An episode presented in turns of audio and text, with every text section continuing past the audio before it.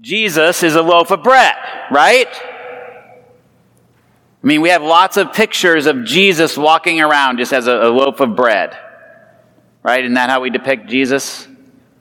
Not really. This is one of the jokes that I use to talk about biblical literalism. There are a lot of people who, over time, who have said, you know, that we need to take the Bible literally. Well, a literal understanding of anything is this is that, right? It's a direct correlation. So when Jesus says, I am the bread of life, of sort of a humorous interpretation of taking that literally is that Jesus is a loaf of bread. But we know that that's not how we use language. Jesus is not a loaf of bread, literally, right? This is a metaphor. When Jesus says, I am the way, the truth, and the life, the word way could be translated road. Jesus is not a road. He's not cobblestones or asphalt or any of those kinds of things. So, again, I'm just sort of poking fun at biblical literalism in a way, but I also want to highlight that for us Presbyterians, we do not take the Bible literally, but we take it very seriously.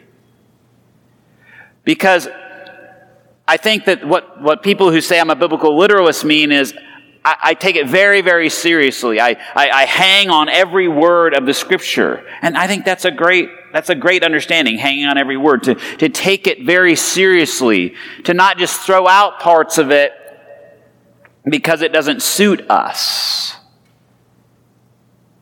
To be able to sit with the scripture, especially when we don't understand it.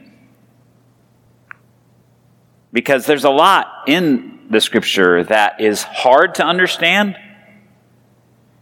That at different times in your life you might go, oh, I, I get that, but I don't but maybe later you're like, oh, I, now I don't get that, or I don't understand that, or I, or I, or I come from a different perspective now. I've experienced a different part of life, and so now I'm trying to figure that out. And that's one of the reasons why Presbyterians believe that we discern, we discern Scripture in community. Together we seek to figure out what God is speaking to us here and now. For us, the scripture is living and active. It isn't simply this, these words on a page that through the Holy Spirit, the, the word is living and active through Jesus Christ as the living word of God. It's living and active and that God is still speaking through these words, these ancient words to us today. And so we are called to continue to seek to interpret what that means, what these words mean for us today, how they are calling us to live, how they are calling us to relate to God, the Father, the Son, the Holy Spirit, how we live and move and have our being. The problem, of course, with the scripture is that it doesn't address every situation that's ever going to come up for us. And so that's where we often have difficulty. But I'm not necessarily here to talk about all those difficulties here today. We could be here for a millennia.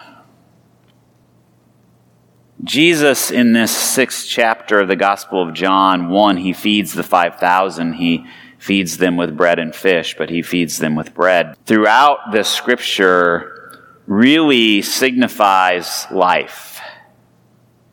To be without bread is in many, in many stories throughout the scripture is to be on the verge of death. In, you know, in one scripture passage, one of the prophets lives on like just a little bit of bread and oil for six days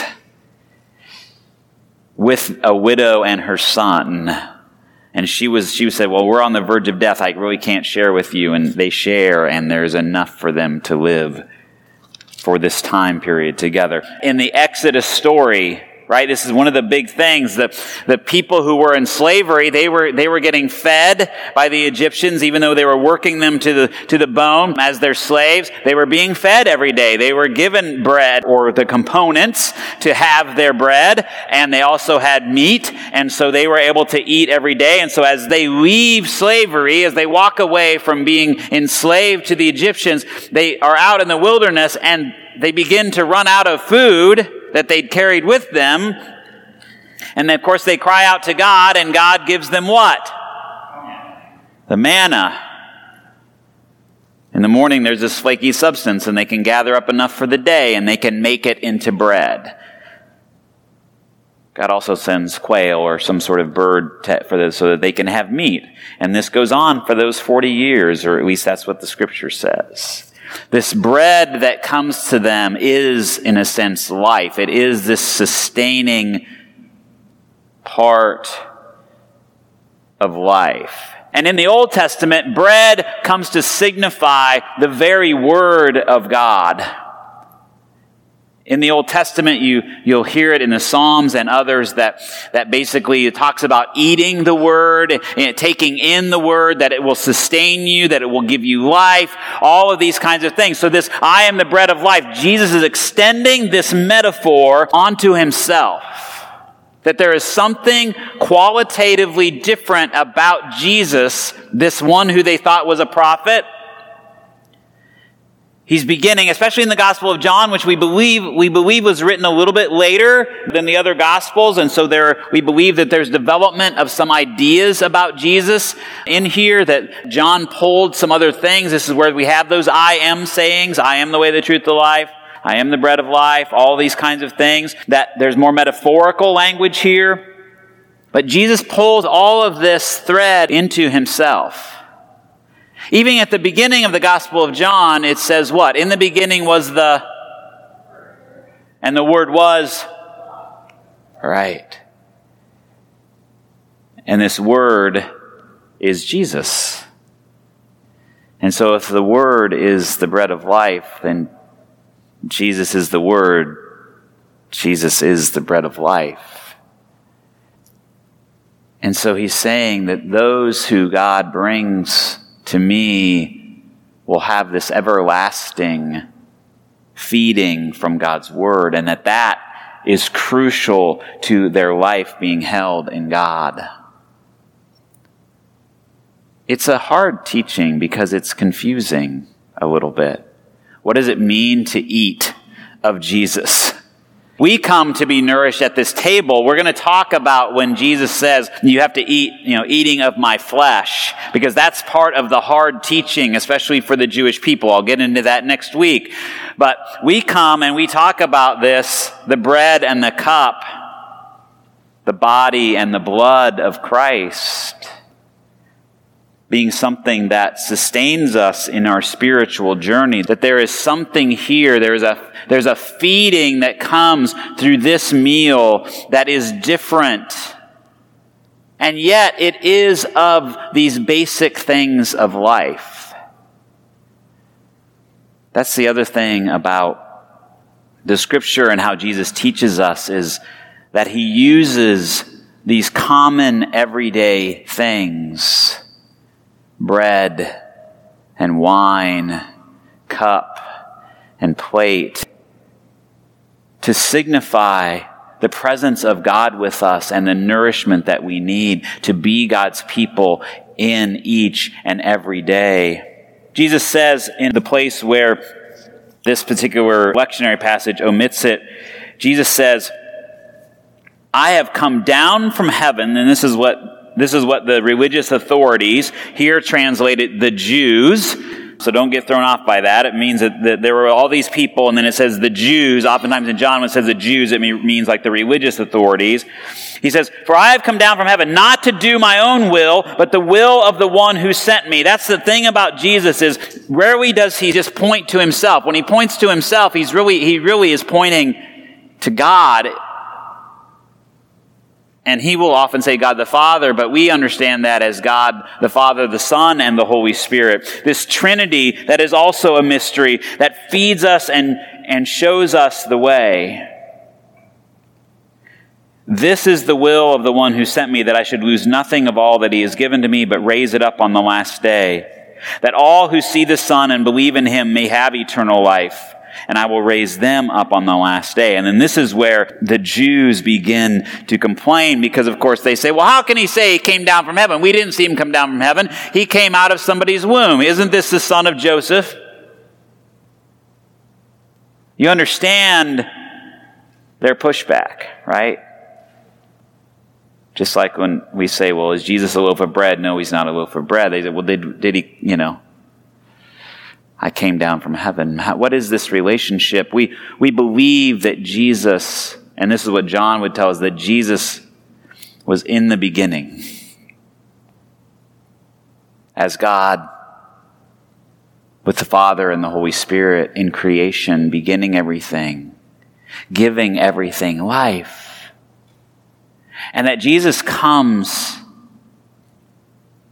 to be the bread of life, to, to bring the word to us in a new way, in a way that opens up the word of God for us in a different way, because it opens it up from just these original covenant people to open the covenant to all people, to you, to me, so that the Father might bring more people to the Word, to feed them and sustain them with this new life that they might be able to have. And when we eat of the bread and we drink of the cup, we are brought back into the present moment that's the beautiful thing about having a meal together.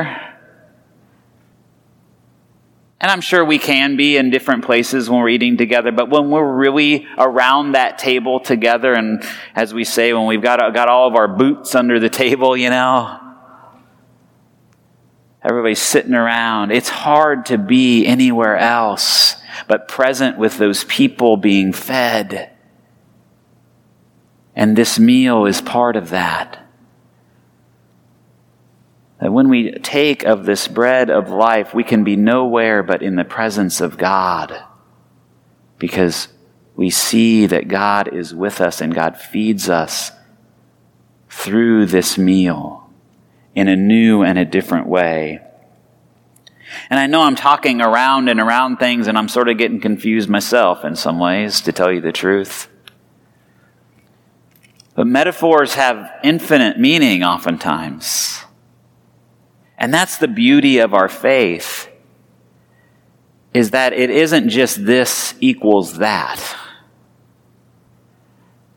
God created us, gave us a mind, gave us thoughts, gave us the ability to, to think on things and to experience things so that we might continue to experience the fullness of Jesus and His Word for us throughout time and throughout our lives, and that our understanding of Jesus as the bread of life begins when we first hear it, but it doesn't end until God is all in all, whenever that is. And so when you're confused about Jesus is, is a loaf of bread, when you're confused about Jesus is the way, the truth, the life, when you're confused about, well, what do I do in this situation? Because it doesn't speak of this in the scripture and, and, and it's hard to figure out. And who am I supposed to be? Know that God is with you in this present moment, guiding you, opening you up to new ways of thinking and being, feeding you with that bread of life, that word and that wisdom that sustains you all the days of your life because we live in confusing times. I think all times have probably been confusing to some regard. But I know that for many of us, we, we really are confused about which way should we go? How should we live? And so I encourage you to dig into the Word this living word, to find other people who are struggling, striving to live with hope and with grace and with love.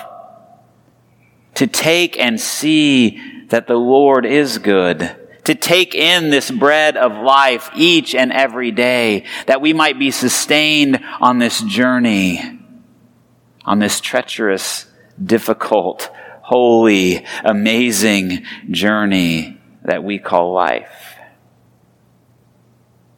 Knowing that in our trials and tribulations, God is with us through the Word. That in our joy and happiness, God is with us through the Word.